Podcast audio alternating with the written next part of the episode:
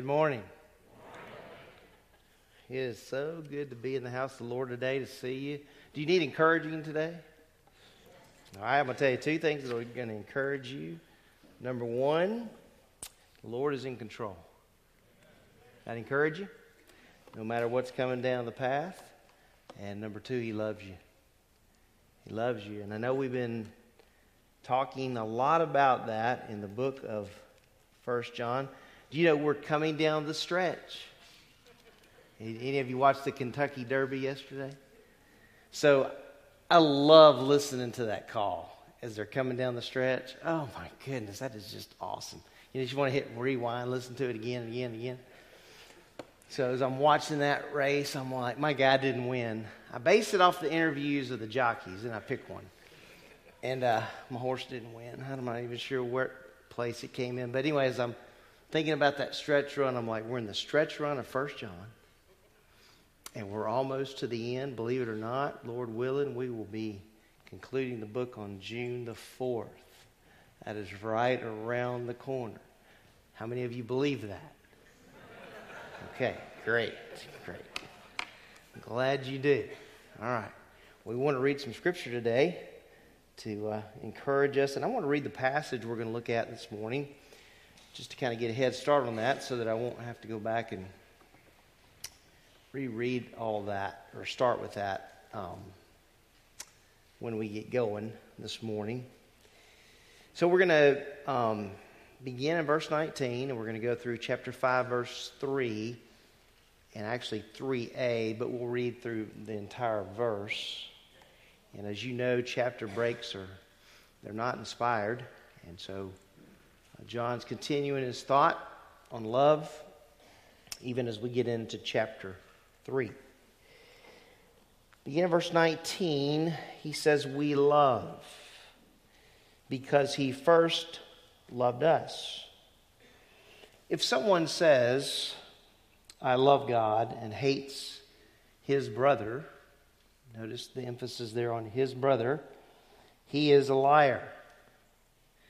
For the one who does not love his brother whom he has seen cannot love God whom he has not seen. And this commandment we have from him that the one who loves God should love his brother also. Whoever believes that Jesus is the Christ is born of God, and whoever loves the Father loves the child born of him. That's the assumption. By this, we know that we love the children of the God, and that's how it reads in the original language. Not just God, but of the God. When we love the God and observe his commandments. For this is the love of God, that we keep his commandments, and his commandments are not burdensome. And may the Lord bless the reading of his word. And our prayer is that we'll be good listeners as the Spirit of God uh, leads us this morning. And I hope that you spent some time before you got here this morning preparing for worship. That's important to do. The Lord allowed me to prepare a good bit last night. I, only got about four hours of sleep. And as I'm laying there at 3 o'clock saying, Lord, why am I wide awake? He says it's for your good that you're wide awake. And so until about 4.30, I just laid there and my alarm was set for 5.30. And I said, wow, Lord, that's only one hour. But I did get that hour of sleep. So I trust you're ready and prepared today to worship the Lord, that you've brought your Bibles and that you're ready to open them today. All right? Let's uh, stand. Let's have a word of prayer, and we'll begin our time together.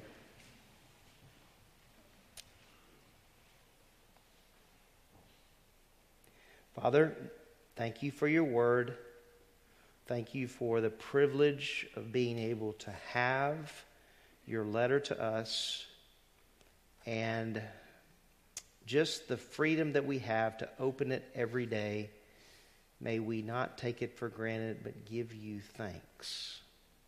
As we um, worship you uh, today, I pray that our hearts are prepared and that your Holy Spirit would teach us as we consider the importance of continuing to love you and loving our brothers.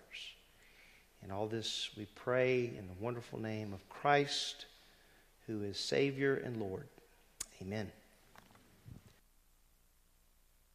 Pastor said, We are here to worship the King, all glorious above.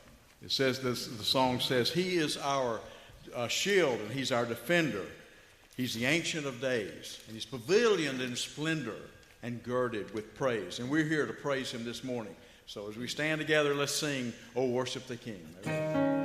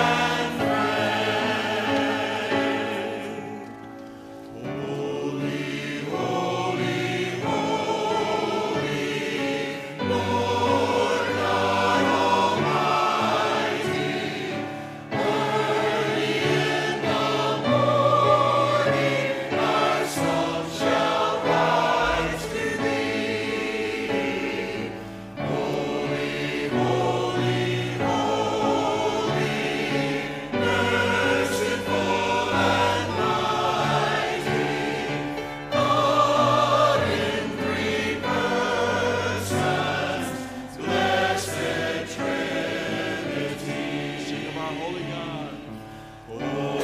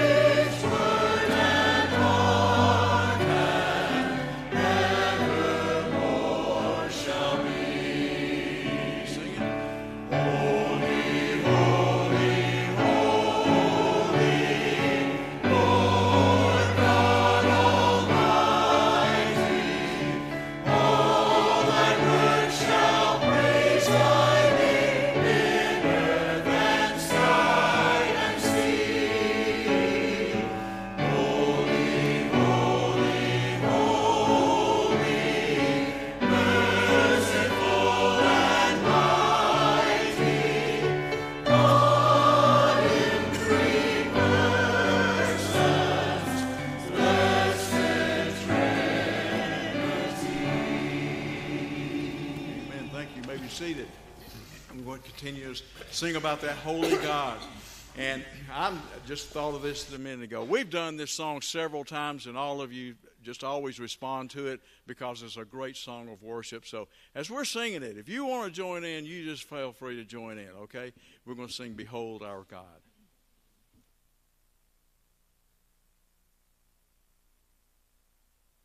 morning.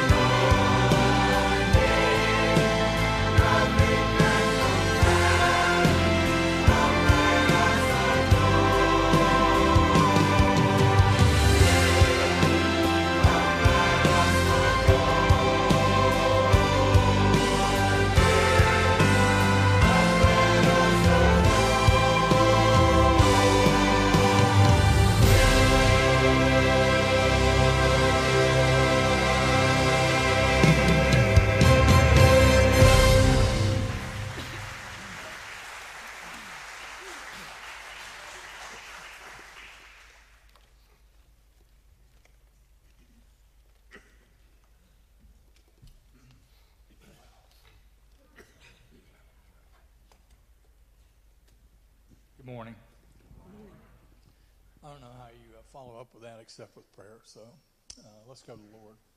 Father, we do just thank you so much for all that you give us, uh, just in your love for us, but even more than that, that we can come and adore our Lord and our King.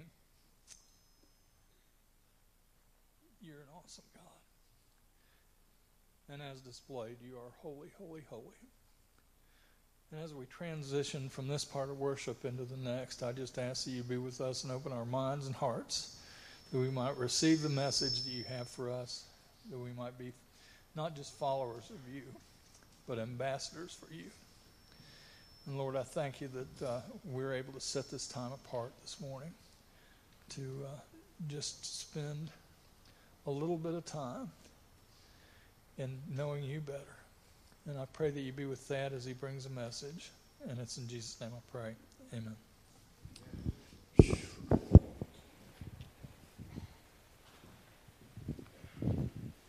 Well, one of the things I was thinking as they were singing that song, Behold our God seated on the throne, I thought about the people who have been here and in the last several years have gone to be with the Lord. And they're doing that right now. They're behold, beholding their God. He's seated on the throne, and they're worshiping Him. And do you know if you're a believer in Christ, you're transitioning to that point? Um, aren't you glad that this life is not all we have? Oh, my goodness. I mean, there's just no hope for these poor people that don't know Christ. Outside of Christ, they need the Lord. And so the Lord has given us the mission to share the good news of the gospel. And I hope we're taking every advantage of that. All right. I know what you're thinking right now. You're thinking it's 1049. And I can we can beat some of those Methodists to the steakhouse today, right? That's what you're thinking, be honest. It's okay. I uh, ran across these little um, quotes from children on love. I thought you might find them interesting. This is from Rebecca, age eight. When my grandmother got arthritis, she couldn't bend over and paint her toenails anymore. So my grandfather does it for her all the time, even when he got arthritis too.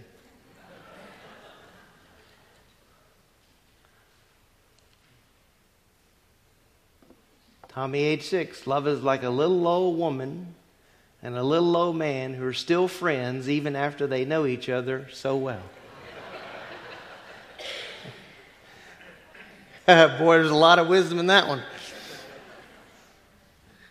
Oh my goodness, that's funny. And then Danny, age seven. Love is when my mommy makes coffee for my daddy and takes a sip before giving it to him to make sure the taste is okay. Out of the mouth of children. A lot of little humor there and wisdom as well.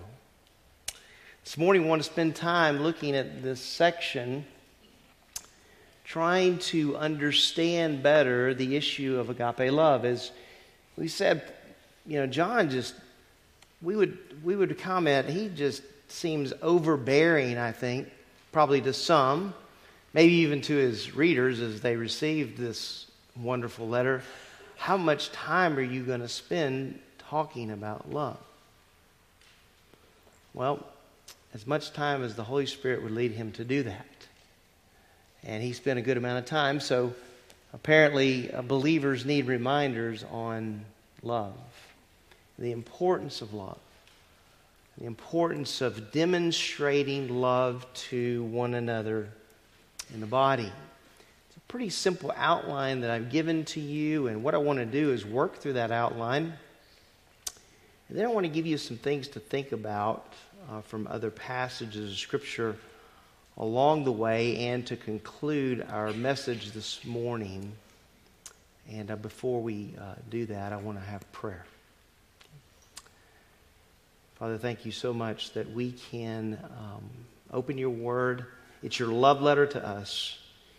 And we want to understand better what you have given to us to do that would bring honor and glory to your name. We pray for the Spirit of God to lead us. In the name of Christ, I pray. Amen. All right, so he begins this little section uh, in verse 19. And on your handout, I've given you um, the 23rd on one side. That was a couple of weeks ago. And I kind of summarized that for you. And we talked about the judgment seat of Christ. Our focus was about that and, and, and not being ashamed when we see the Lord. We don't want to be ashamed. And um, we talked about that. And I wanted to make sure you understand that that judgment seat of Christ is for believers of the church age. Okay? That's who will be present at that judgment. So if you are in Christ, that is something that you will experience, and that is the judgment seat of Christ. And you will give an account, and I will give an account for our love. And I don't know how much I really honestly thought about that um, before I began rereading and working through uh, 1 John, but it's something to certainly consider. So we transition this morning to uh, our understanding of agape love. I think John really wants his audience, obviously, to get this. And I think all of that comes from the upper room discourse that um, John was present for with the Lord Jesus. And this is just not some happenstance here that we have this instruction. John spent time with the Lord Jesus. He was called the beloved disciple. Um, apparently, the closest of all the disciples to the Lord. And um, when you're around the Lord, what are you going to experience? Love. And so John experienced that.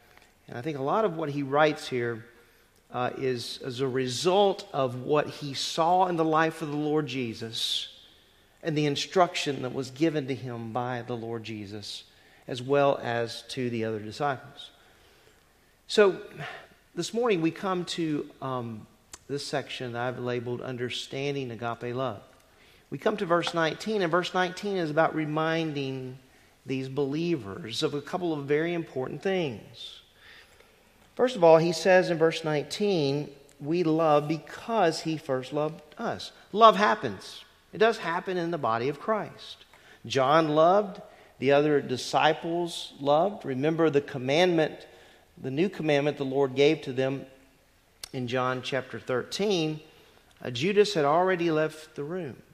And one of the, the great things that Jesus told his disciples that was so weighty is that the world will know that you're my disciples by your love for one another. So if it was true then, then it's true now the, the world is going to know that we are followers of Christ by our love for one another. And so the reaction and the responses that we have with our brothers and sisters in Christ is very, very critical. So love does happen. In fact, um, in the Greek language, we uh, it says here we love, which is in the present tense. We do that, and we continue to do that. But do we do it perfectly? Answer no. Do we do it all the time? Answer no. In fact, you have letters like Ephesians where Paul is breaking down some of the sin issues for those believers. And he talks about in a section in Ephesians about not grieving the Spirit of God. And that's in the context of things that can go on in the life of the believer that are really ugly, like anger and bitterness and strife and all that kind of stuff. So we understand that we do love, and we, I think, understand that we should love, but we don't do it perfectly. And we want to be reminded of what agape love is. It's an active, this is very important. If you've never written this down, you need to write it down. It's an active, volitional choice on the part of the believer. Okay? And you make that decision every single day, and so do I. Okay? That's very important to hear. We also eh, have heard, and, and it's true, and it's connected to the word sacrifice. It's connected to the word unconditional. We're not waiting for that person in the body of Christ to arrive at a loving point. Does that make sense? We're not, we're not looking at, well, now I think they've arrived there. I can start loving them. That's not the idea at all. The idea is that I love, I demonstrate, I actively demonstrate love. When was the last time that you came to church thinking, I am going to actively demonstrate agape love today, Lord, however your spirit may lead me to do that? Wouldn't that be phenomenal to, to just experience that as a church? that every one of us next Sunday morning before we walked in would pray, Lord, I want your spirit to lead me in this thing called agape love. Help me to demonstrate that. I can't demonstrate it to everyone in the building, but I can demonstrate it to someone in the building. Right? Wouldn't that be nice? It certainly would be nice on the part of the one receiving that, for sure. But I can tell you that, that the um, only way that happens is as we are abiding in the Lord and being led by the Spirit of God. And then John reminds them, he says, He first loved us. The only way that we can have agape love is because of the fact that He loved us and we belong to Him. He demonstrated his love to us. 1 John chapter 4 verse 10. He sent his son to be the savior of the world. He gave us his spirit. These are some of the ways that God has loved us. So he sent his son to be the savior of the world. He gave us his spirit. That happens at salvation. Do you know that? Right? It happens at salvation. It's something that no one else in the world has. So when you're walking down the street, one of the things that you can think of is because I belong to the Lord, I have the Spirit of God that resides in me. He lives in me. I can depend on Him. Um, wow, what a gift. He told his disciples, Hey, I'm not going to leave you alone. I'm going to provide to you another helper, another helper of the same kind, which would be his spirit that would begin to indwell believers at Pentecost. Listen, the only way that you and I make it through the day and days and months and weeks and such is the Spirit of God. What does it tell us in the Bible about the Spirit of God? He's our comforter, He comforts us. We need that comforting on a regular basis. I asked you right in the beginning of the service do you need encouragement today? Well, you know, the primary encourager in your life is the Spirit of the living God. And you know what's so awesome? The Spirit of the living God lives in you, He's in you. Well, I began to think about uh, this particular issue of demonstrating love, and I ran across a quote by William MacDonald, who served as president of Emmaus Bible College years, years ago. He wrote some 80 plus books. This is what William MacDonald said about the love of the Lord. He said, He demonstrated His love toward us, He sent His Son to die for us. Such love should move us to respond by saying, You have bled and died for me, and from this moment on, I will live for you. I think one of the you know phrases in churches, especially the longer you're a believer, uh, it's hard to tune in sometime to phrases that you're familiar with. Would you agree with that? Like, I've heard that before. I've heard he loves me. I've heard that he died for me. We can't hear it enough. We can't be reminded enough of the love of the Lord. Well, as I began to think about that, I went beyond First John and I started thinking about God's love. And it took me to different places in the Bible. But one of the places that it took me is to the book of Genesis. Um, you know, that God demonstrated his love to Adam and to Eve in the beginning. Did you know that? He did that before the fall. I just wanted to remind you of these things. This is the love of God in their life. God blessed them, and God said to them, Be fruitful and multiply, and fill the earth and subdue it, and rule over the fish of the sea, and over the birds of the sky, and over every living thing that moves on the earth. Can you imagine what it must have been like to receive that kind of, of command from the Lord? He loved Adam and he loved Eve. And God said, Behold, I've given you every plant yielding seed that is on the surface of all the earth, and every tree which has fruit yielding seed. It shall be food for you. I love you. I'm providing for you. Right? That Lord loves us, doesn't he? He provides for us. We know that. He meets our needs. Uh, people tend to be about the wants, but we can say that he meets our needs. Goes on to say, into every animal of the earth, and to every bird of the sky, and to everything that moves on the earth, which has life. I have given every green plant for food. And it was so. We serve a good, good God. A God who loves, and in the beginning demonstrated that to Adam and Eve. And God saw all that He had made, and behold, it was very good. That's the distinctive between day six and the rest. It was good, it was good, it was good, it was good. It was very good. you like that? You're awake? You like that? It was good, it was good, it was good, it was good, it was good. It was very good. He loved man. But as you think about what's amazing, here, you ready? He loved man before the fall, he loved man after the fall.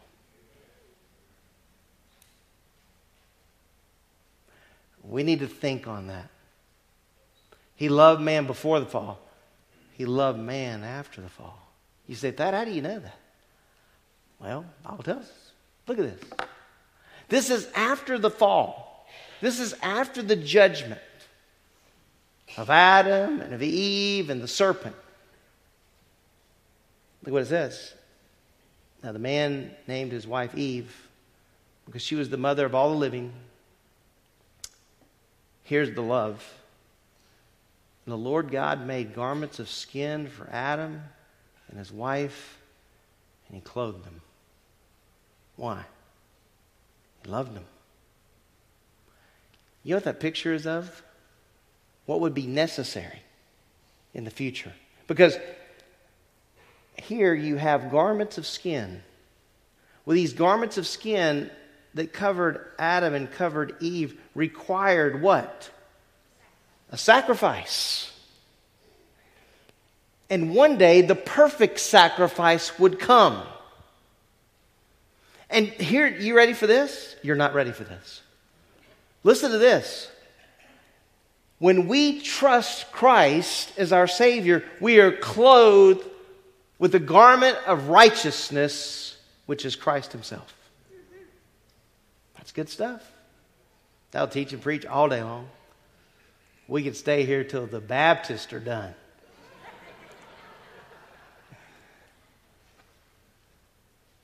Wow. Guys, I would encourage you, didn't do it all for you, I'm not going to do it all for you. I would encourage you to go through your Bible. Just take that subject of love. Lord, how did you demonstrate your love throughout Scripture?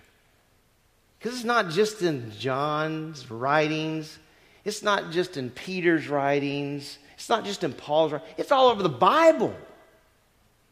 And one day you and I are going to sit in the presence of the one who loves us the most.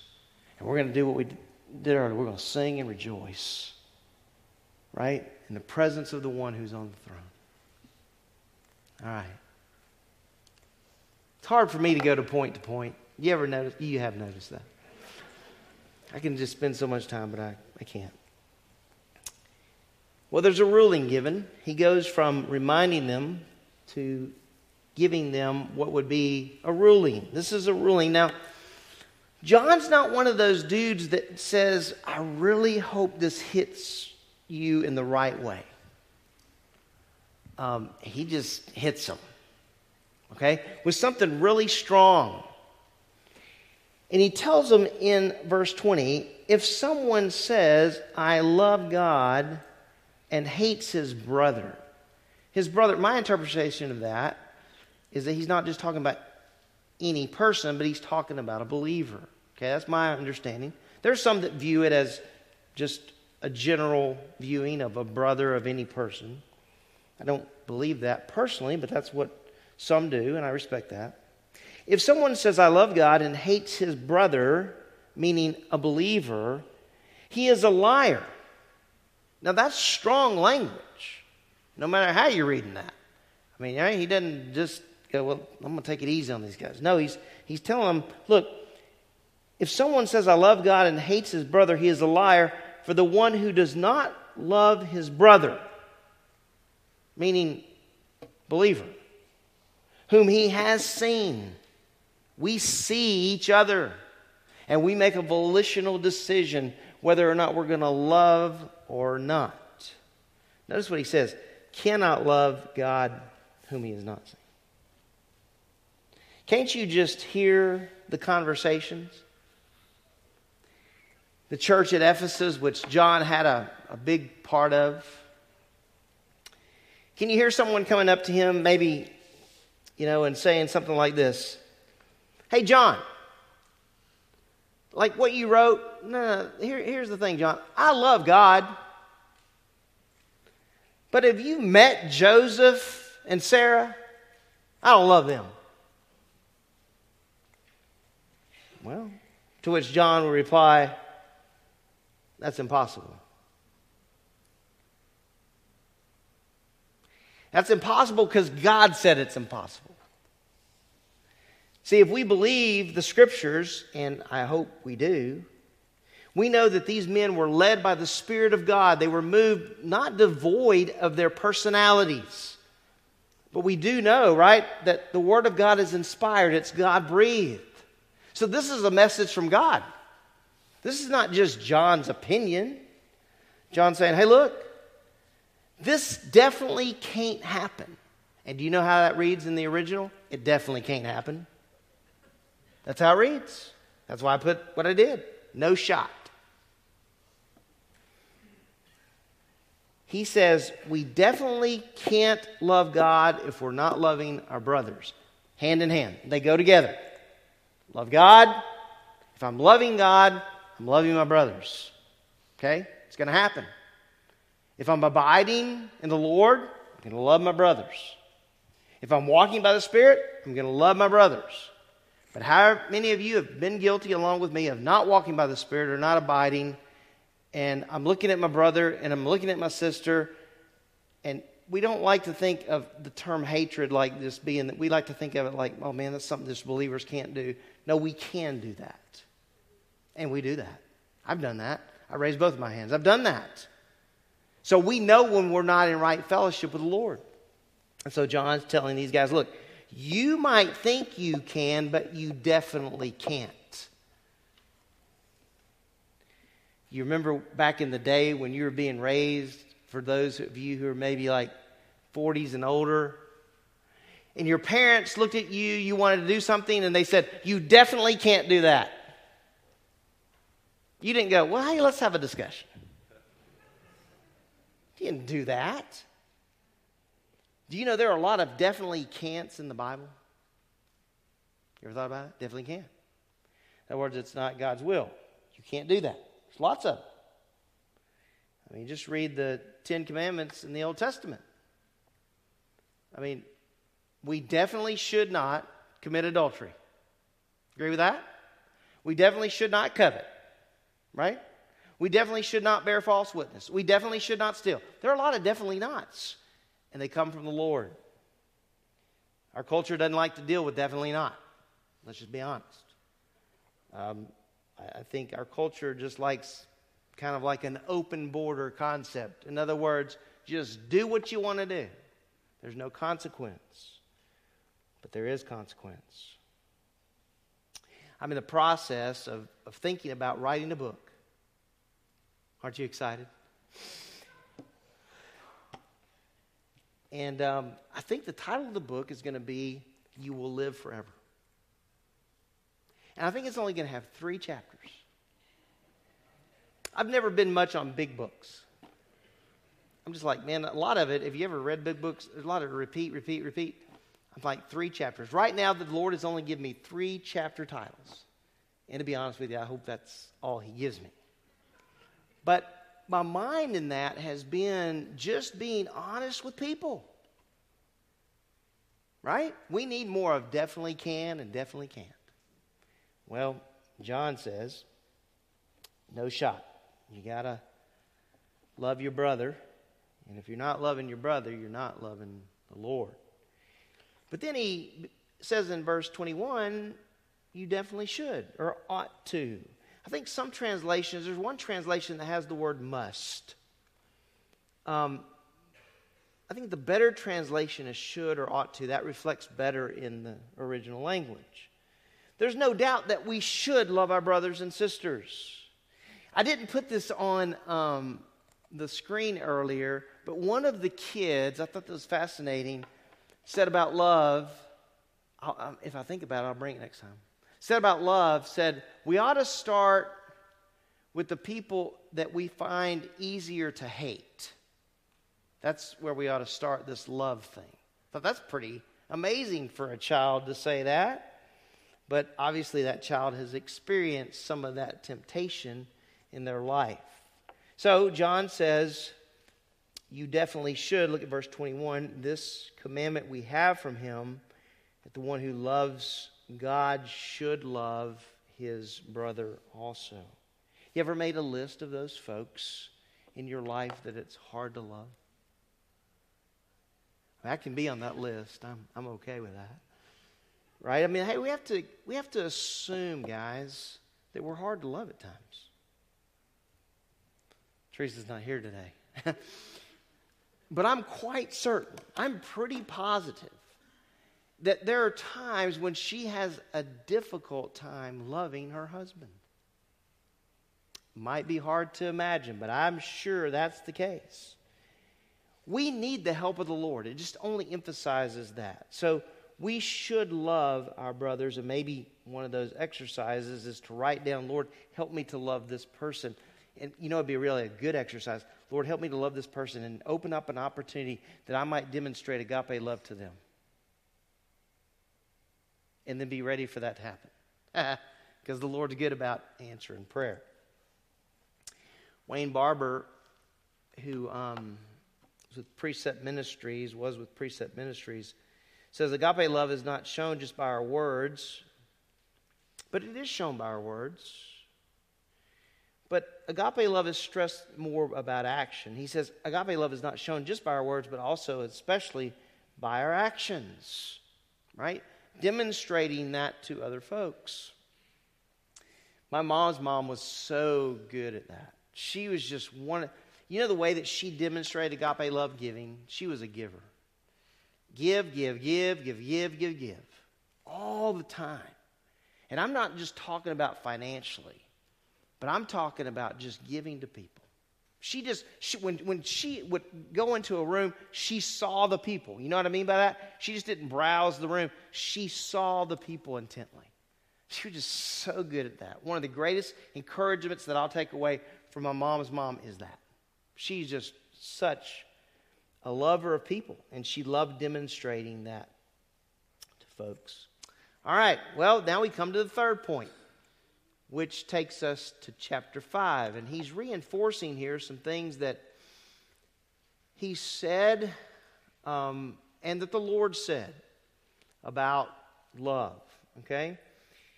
Um, first of all, he's reinforcing that we can know when we are loving God's children, and he's reinforcing that love for God's children is inseparable from loving God and obeying His commandments.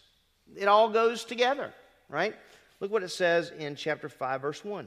Whoever believes that Jesus is the Christ or the Messiah there is born of God, right? Um, and whoever loves the Father loves the child. Notice that that's italicized, it's, it's there for our reading purposes the child born of him.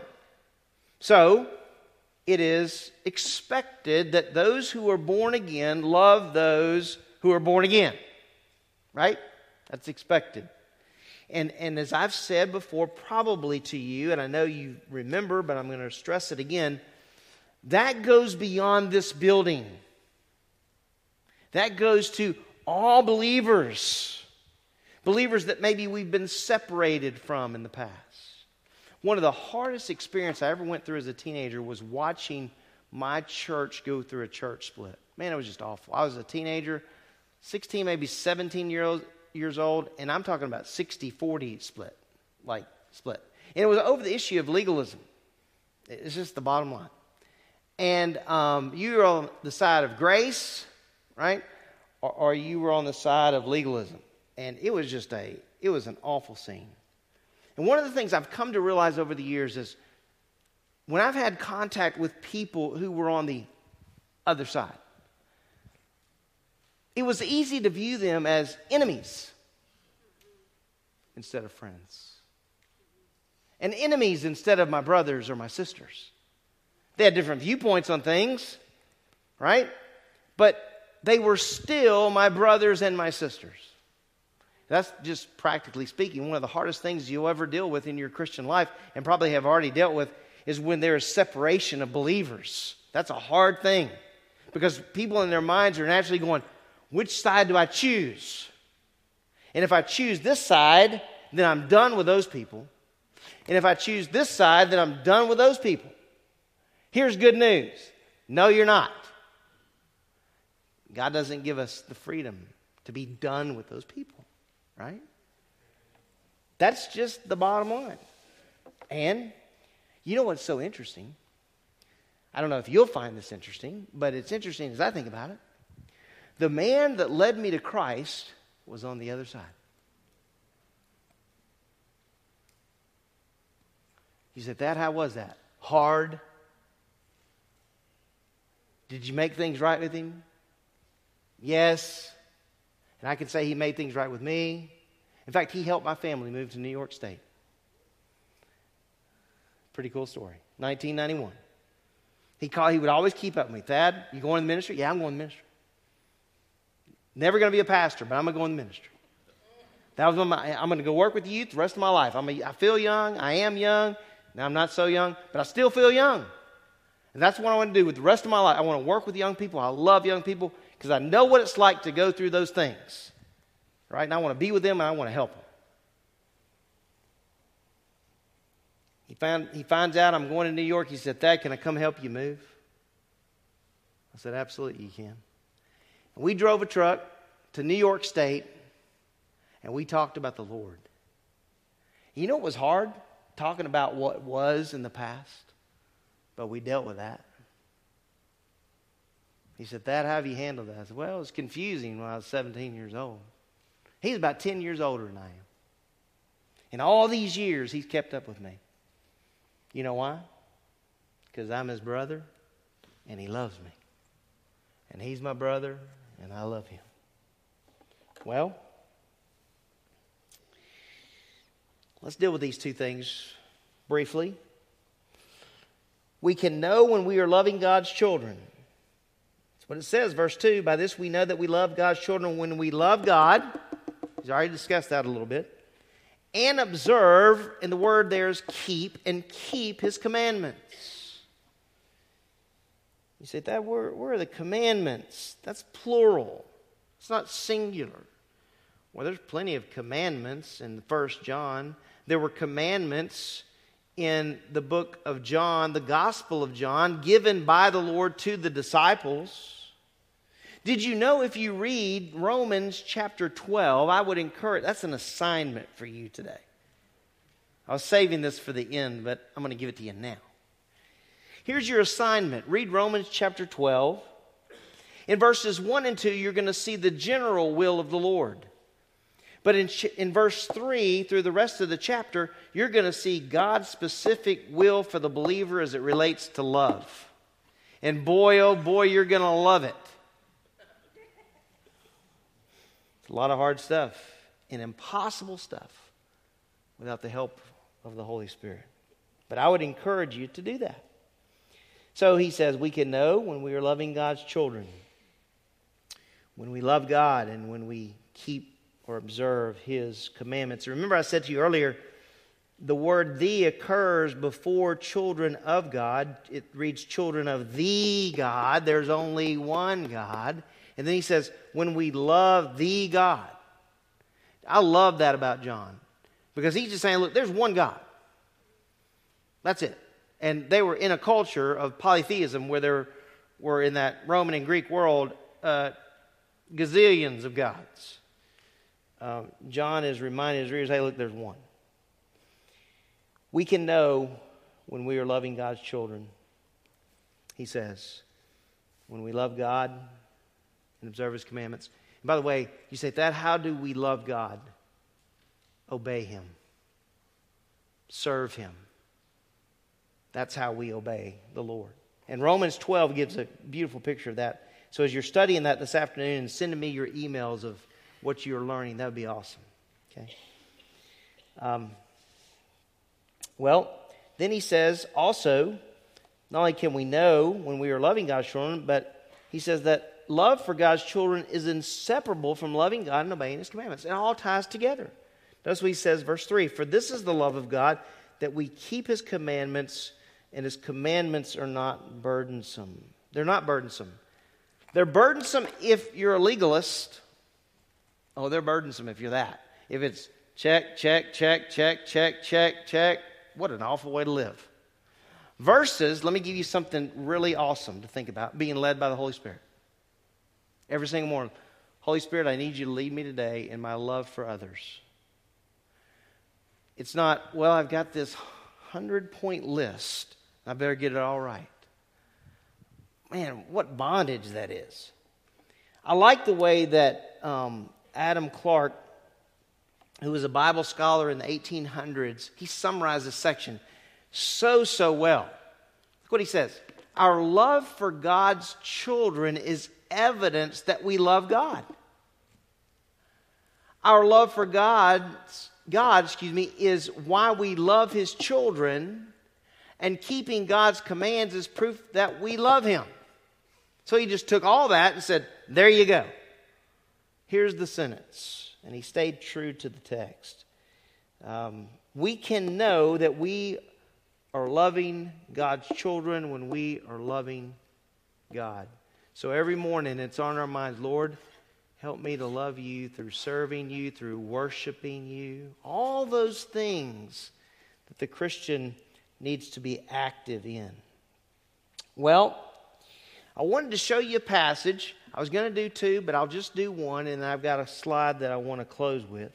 Take your Bibles and go to 1 Corinthians, excuse me, chapter 13. 1 Corinthians 13. I should have brought my water. 1 Corinthians 13. Remember, I told you if you investigate God's word, you're going to see love, love, love, love, love, agape love, agape love, agape love. And one of the things that we find out in 1 Corinthians 13, and now this is very important, in the context of spiritual gifts. Okay, this is, you can't just pull 1 Corinthians 13, 4 through 7 out of a hat and go, well, I'm going to use it for this. It's okay if you use it for that. A lot of times it's used at weddings. But you got to explain the context. I mean, at least I think so. If you don't, I guess that's all right. But I, I could never do that. All right?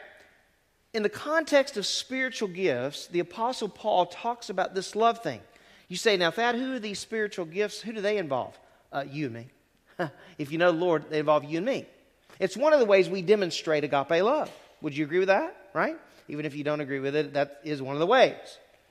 Paul says in 1 Corinthians 13, in talking about the demonstration of agape love in the context of spiritual gifts, excuse me, he says, If I speak with the tongues of men and of angels, but do not have agape love, that's the word, I have become a noisy gong or clanging cymbal. Wow. By the way, Paul's not, he's not easy with his words sometimes either, right? Look at verse 2. If I have the gift of prophecy and know all mysteries and all knowledge, and if I have all faith so as to remove mountains, but I do not have what? Love, I am nothing. Oh, so this love thing's important. Yeah, it is. And here's why it is. Agape love is important because it takes me, listen to this, out of the center. Right? It takes me out of the center. So, in other words, it's not about me demonstrating gifts, it's about the Lord demonstrating them through. Perfect timing. Thank you, Sam. Water. I just can I just take a drink real quick, yes? Hmm. Thank you very much. Thank you, Sam demonstration of love and kindness. We planned it right before the service. now, we really did. We did. What I was saying to you, though, is agape love, right? It's so important because it takes me out of focus and it puts the focus where it belongs, which is the Lord. So, spiritual gifts are not about us. Now, how, how would that be heard in some places? Hmm. I'm going to tell you right now, it wouldn't be heard very well. Yeah, but that I thought it was about me. Well, no, it's not about you. It's about the Lord. See? So he says, verse 3 If I give all my possessions to feed the poor, if I surrender my body to be burned, but do not have love, it profits me nothing. Right? Because it's all about me. And then he says, in the context of this, spiritual gifts, he says, love is patient. All these easy things. Love is kind. See, because on the, here it is love and people. Let me say that again love and people. In the context of a church body, very critical that all of us are on the same page with using our gifts and allowing God's love to flow through us so that we are serving others for the glory of God and not for our own. Love is patient, love is kind, it's not jealous. Ugh. Tough one. Does not brag, tough one. Is not arrogant, tough one. Have I read the easy one yet? Does not act unbecomingly. It does not seek its own, is not provoked, does not take into account a wrong suffered, does not rejoice in unrighteousness. You say, unbe- you say believers rejoice in unrighteousness? Mm, you need to think about that. I would say yes, that happens. Guys, we are living in a confusing culture. Not just outside the walls of the church, but inside the church. How many denominations are wrestling over things that for years and years and years were just, that's what God has said? And they're no longer that. And there's this, I got to placate to this crowd and this crowd and this crowd because I, I got to like, I want them to like me and, and I want them to, to come and so they'll give money. And I want them to stay in their seat. Can I just be thankful to the Lord? He didn't make me like that. I, and I say that unashamed, unashamedly. I love the. I was thinking about it because I told you I was up this morning and the Lord is witness, about 3.30 or 4 o'clock, I said, Lord, I am so thankful that I love your word. Because if I didn't, there'd be some things I'd leave out. Like maybe this passage. so it does not act unbecomingly, it does not seek its own, is not provoked, does not take into account a wrong suffered. does not rejoice in unrighteousness, but rejoices with the truth, bears all things, believes all things, hopes all things, endures all things. Love never fails.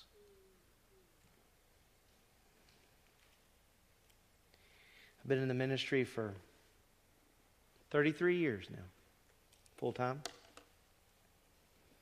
I don't know how you're going to hear this. I've had love demonstrated to me by a lot of people, but not all the people. And I've demonstrated love to a lot of people, but not all the people. You say, Thad, that's awful. It's true.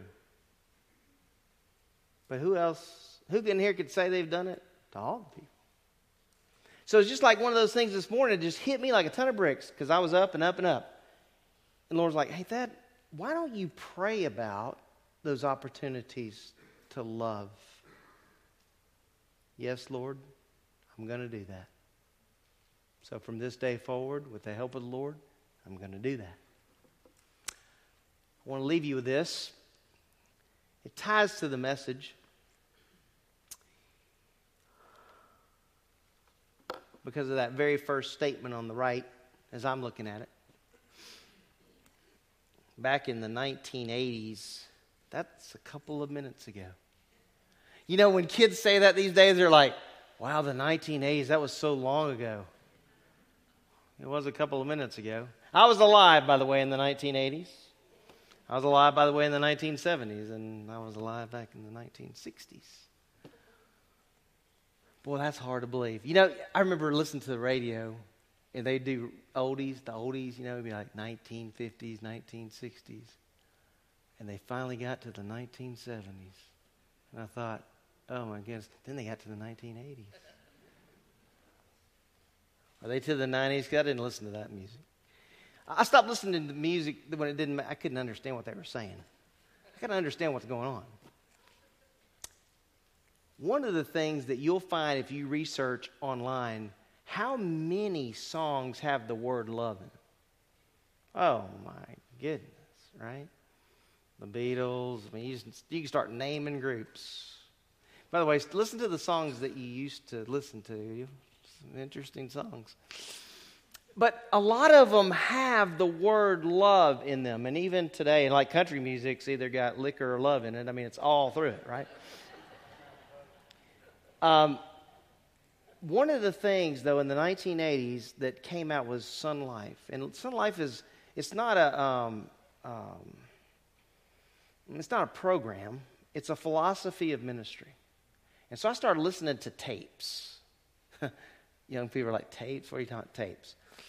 Now, my car, my Ford Pinto, I had an eight track, but well, that's even a long time ago. but um, you remember those eight tracks? Those things were like huge, man. Uh, like a big old hamburger.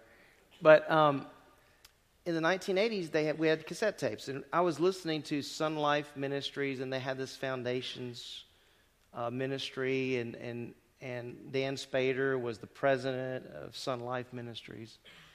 And man, it really caught my attention because it wasn't a program, but it was a philosophy of ministry. And so I was at Faith Chapel at the time working under uh, another youth pastor, and he and then Taylor Park worked together a lot uh, at Springville Road, and um, they would have youth group, you know, big events together, and all of that had a foundation to it, and this was the foundation. And so the youth ministries went from, I think, being program oriented to being more of a philosophy of ministry.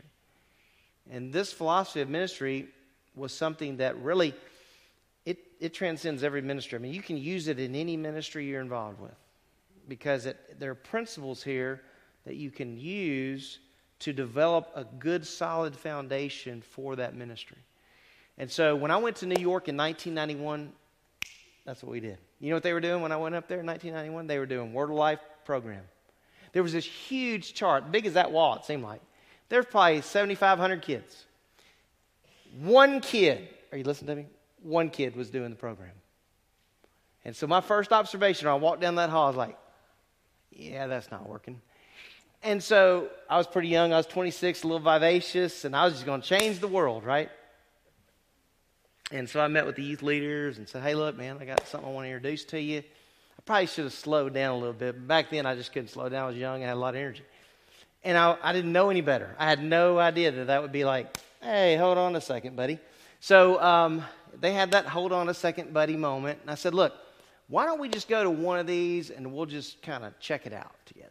And long story short, by the end of that next year, we're doing Sonlife Ministries, which transformed our ministry. It just transformed it completely. And one of the primary ways that it transformed it was it developed, uh, there's two things that happened. There was a love for one another that began to develop within the ministry, right? Students loving on students. But then it did impact the ones coming from the outside who were not a part of the church. And so that love was going on. It was really great. So whether we were talking about believer or unbeliever, there was a lot of love going on. Well, I'm closing with this kind of as an advertisement because in August we're going to have a Sonlife uh, Day. It's going to be on a Saturday and I'm going to teach this Sonlife um, philosophy of ministry and give the foundations, as you can see, they're there for you to kind of take a look at today. But notice the top one.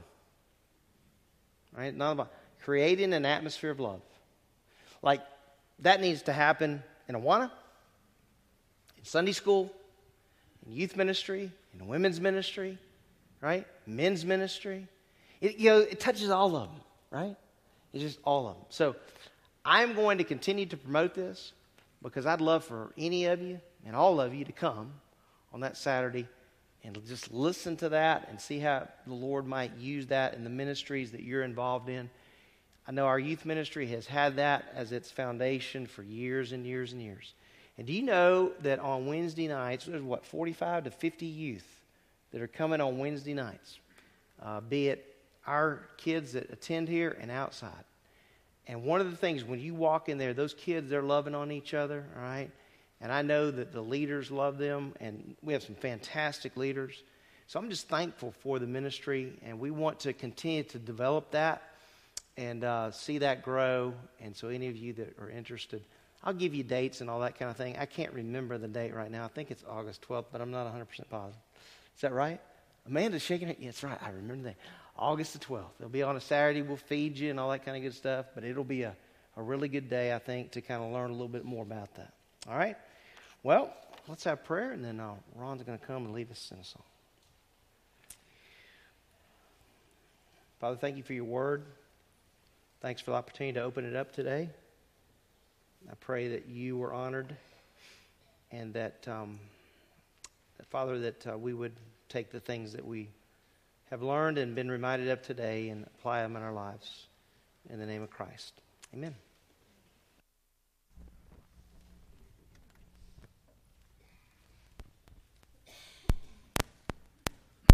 to close the service this morning, Mark, did you get my text just in?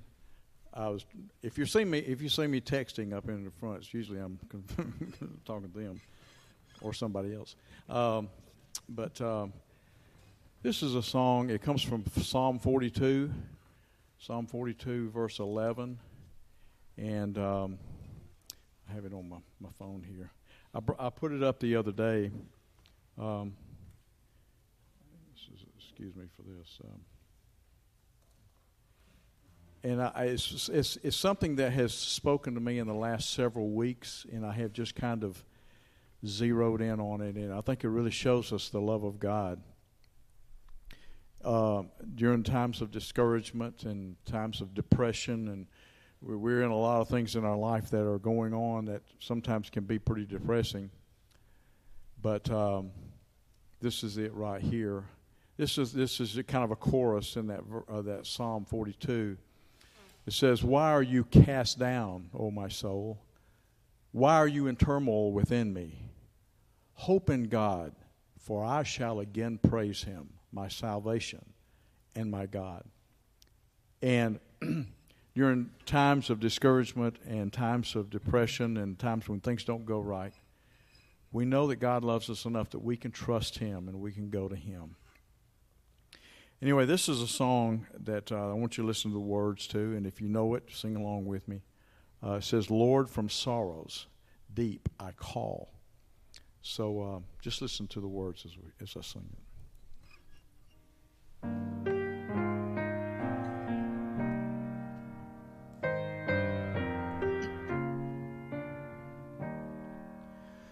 Lord, from sorrows deep I call when my hope is shaken,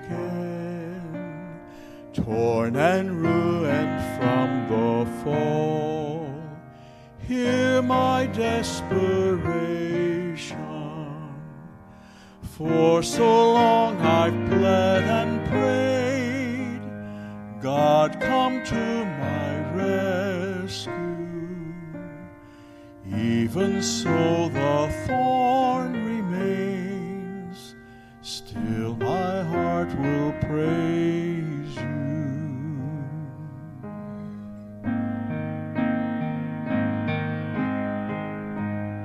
Should my life be torn from me, every worldly. I'm sorry, can we start that, that, that verse again? I'm sorry.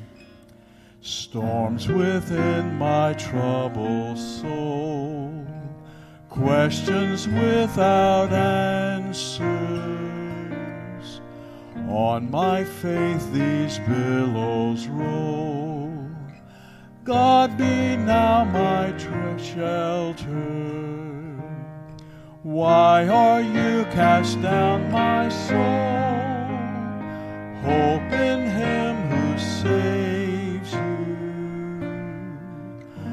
The fires have all grown cold, cause this heart to praise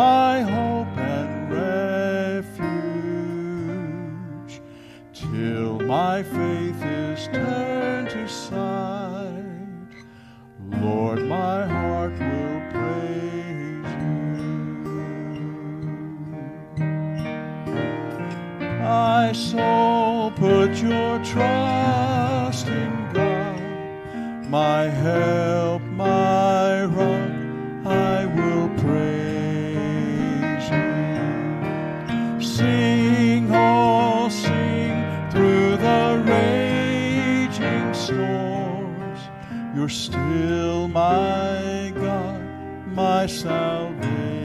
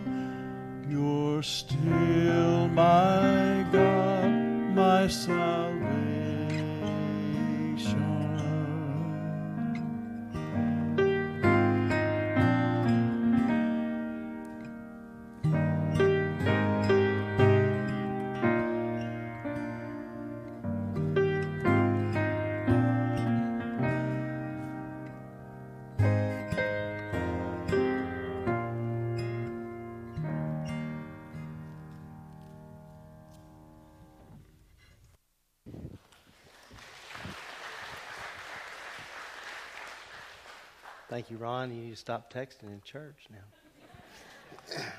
Are you texting Denise? All right. Well, we're very excited today to be able to um, present to the congregation new members. That's always exciting to do. It, it thrills my heart as uh, the Lord leads different folks here. And um, uh, I'm going to ask them to come to the front.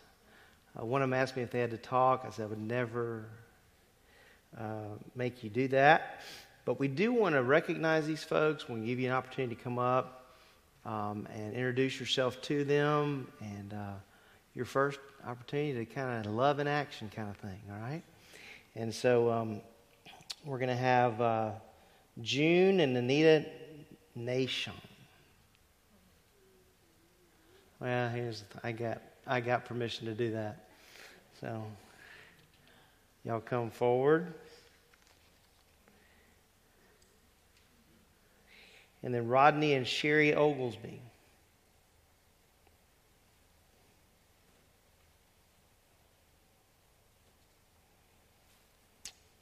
Graduation's almost here, right? You just, I feel like I'm doing a graduation.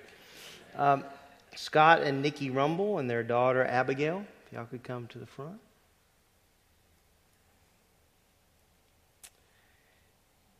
And then Mike and Beth Taylor.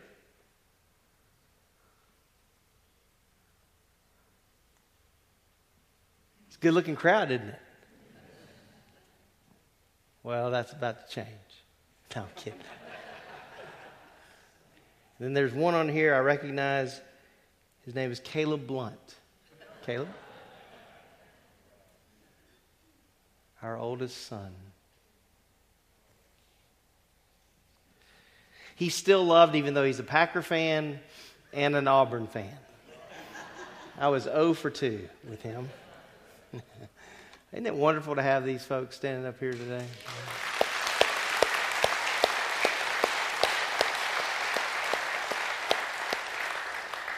We are uh, thrilled that they're joining us, and let me just be the first to say I'm thrilled that you guys are a part of our congregation and look forward to what the Lord's going to do through your life and ministry uh, here. Um, I want to have a word of prayer, and then um, you'll have an opportunity to come up and introduce yourself uh, to them and welcome them uh, to our fellowship. So let's stand and let's, let's close in prayer.